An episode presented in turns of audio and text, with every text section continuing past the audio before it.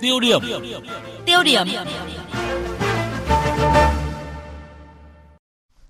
Thưa quý vị, thưa các bạn, tại hai đô thị xin lỗi quý vị, tại hai đô thị lớn là Hà Nội và thành phố Hồ Chí Minh đã có tình trạng đó là bùng nổ xây dựng các tổ hợp cao tầng hỗn hợp tại các khu vực trung tâm. Đây là loại hình công trình có mức độ tập trung người và là một trong những nguyên nhân làm gia tăng áp lực lên hệ thống hạ tầng. Đó là hậu quả của việc điều chỉnh quy hoạch thiếu quy hoạch cùng với sự quản lý yếu kém trong công tác xây dựng tại hai thành phố này. Điều đáng nói là hàng loạt các dự án điều chỉnh quy hoạch không vì lợi ích chung gây bức xúc trong nhân dân, thậm chí có nơi khiếu kiện đông người. Đây cũng là nội dung của loạt bài điều chỉnh quy hoạch tùy tiện ai chịu trách nhiệm do phóng viên Thành Trung thực hiện. Và trong chương trình thật sự đồng hành sáng nay, mời quý vị cùng nghe bài 1 của loạt bài này với nhan đề Hà Nội điều chỉnh quy hoạch vì lợi ích của ai. Khu đô thị Nam Thăng Long hay còn gọi là khu Sibucha Hà Nội được triển khai xây dựng từ những năm 2000. Khi mới được triển khai, chủ đầu tư cũng là đơn vị trực tiếp bán căn hộ, nhà phố, quảng cáo đây là nơi đáng sống nhất thủ đô. Cũng vì vậy, giá mỗi căn nhà trong khu vực này lên đến cả chục tỷ đồng. Mới đây, chủ đầu tư khu Sibucha xin ý kiến điều chỉnh quy hoạch và đề xuất điều chỉnh quy hoạch giai đoạn 2 theo hướng nâng lên 20 tầng, tăng mật độ xây dựng. Việc này đã gây bức xúc đối với người dân đang sinh sống trong khu vực này. Các hộ dân đã đồng loạt ký tên phản đối và gửi tới Chủ tịch Ủy ban nhân dân thành phố Hà Nội cùng các sở ban ngành đề nghị dừng việc điều chỉnh.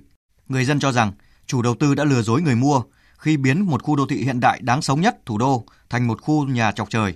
Hơn nữa, việc điều chỉnh quy hoạch này là vì lợi ích nhóm của nhà đầu tư, không phải vì lợi ích của người dân.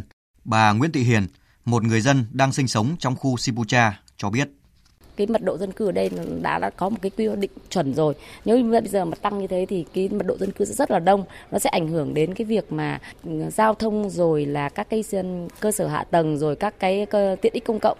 Chắc chắn 100% là dân ở đây họ sẽ không đồng không bao giờ họ đồng ý. Bởi vì rằng đấy là những cái tiện ích và những cái lợi ích của bản thân những người cư dân ở đây. Điều đáng nói là từ việc xin ý kiến điều chỉnh quy hoạch lần này, cư dân lại phát lộ ra nhiều chủ đầu tư đã nhiều lần xin điều chỉnh quy hoạch nhiều ô đất mà không lấy ý kiến của người dân mà vẫn được các cơ quan chức năng hợp thức hóa. Theo văn bản 428 ngày 23 tháng 1 năm 2019 của Sở Quy hoạch Kiến trúc Hà Nội gửi Ủy ban nhân dân thành phố về việc công ty trách nhiệm hữu hạn phát triển khu đô thị Nam Thăng Long đề nghị điều chỉnh quy hoạch kiến trúc một số ô đất thuộc khu đô thị Sibucha giai đoạn 2.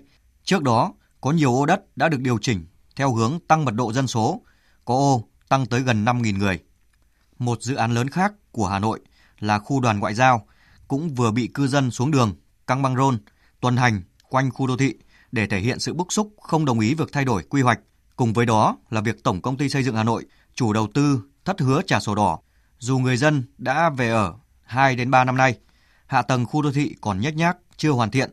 Bà Trần Thị Mai Anh, người dân ở chung cư N02 T1, khu đoàn ngoại giao Hà Nội nói.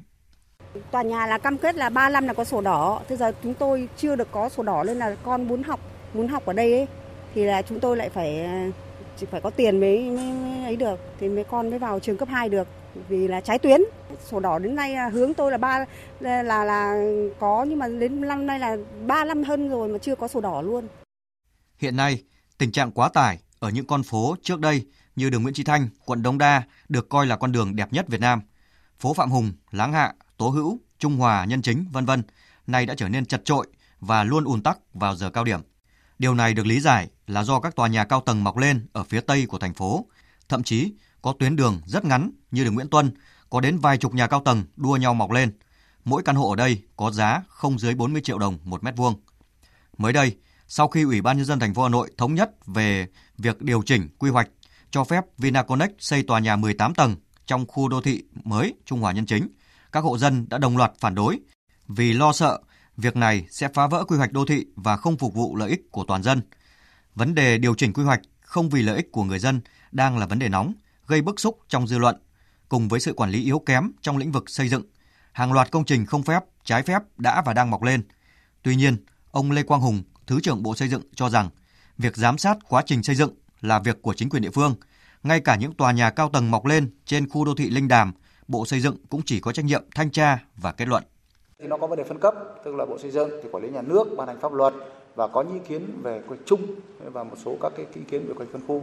Thế còn triển khai các cái chi tiết thì là của chính quyền địa phương và trách nhiệm Bộ Xây dựng thì sẽ phối hợp với các chính quyền địa phương để có kiểm tra, ra soát và yêu cầu thực hiện đúng. Hiện tượng tắc nghẽn giao thông ở Hà Nội là dẫn chứng điển hình cho sự thiếu đồng bộ, thiếu kết nối giữa quy hoạch xây dựng đô thị với hạ tầng kỹ thuật xã hội. Ngoài ra, tình trạng xây dựng sai quy hoạch, sai giấy phép xây dựng diễn biến phức tạp. Một số khu vực được quy hoạch là đất cây xanh, nhưng thực tế lại mọc lên các khu dân cư. Nhiều dự án đô thị chậm tiến độ. Một số nhà đầu tư có biểu hiện giữ đất, trì hoãn bằng cách xin điều chỉnh quy hoạch, điều chỉnh chủ trương đầu tư để chờ đủ điều kiện mới thực hiện hoặc chờ chuyển nhượng dự án.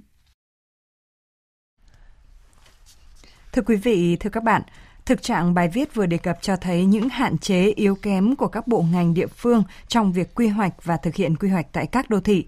Tại kỳ họp thứ 7 Quốc hội khóa 14 vừa qua, nhiều đại biểu đã nêu lên thực trạng này và đề xuất ý kiến để khắc phục tình trạng điều chỉnh quy hoạch tùy tiện như trong thời gian vừa qua.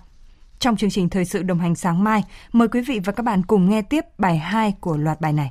Thưa quý vị, sau ít phút nữa sẽ là thời gian dành cho câu chuyện thời sự và chúng tôi sẽ bàn về chủ đề Đại biểu Quốc hội làm sao để xứng đáng là người đại diện của nhân dân và quý vị đừng quên bày tỏ quan điểm suy nghĩ của mình liên quan đến chủ đề này qua các số điện thoại là 0243 934 1040 và 0243 934 9483. Còn bây giờ sẽ là ít phút dành cho quảng cáo.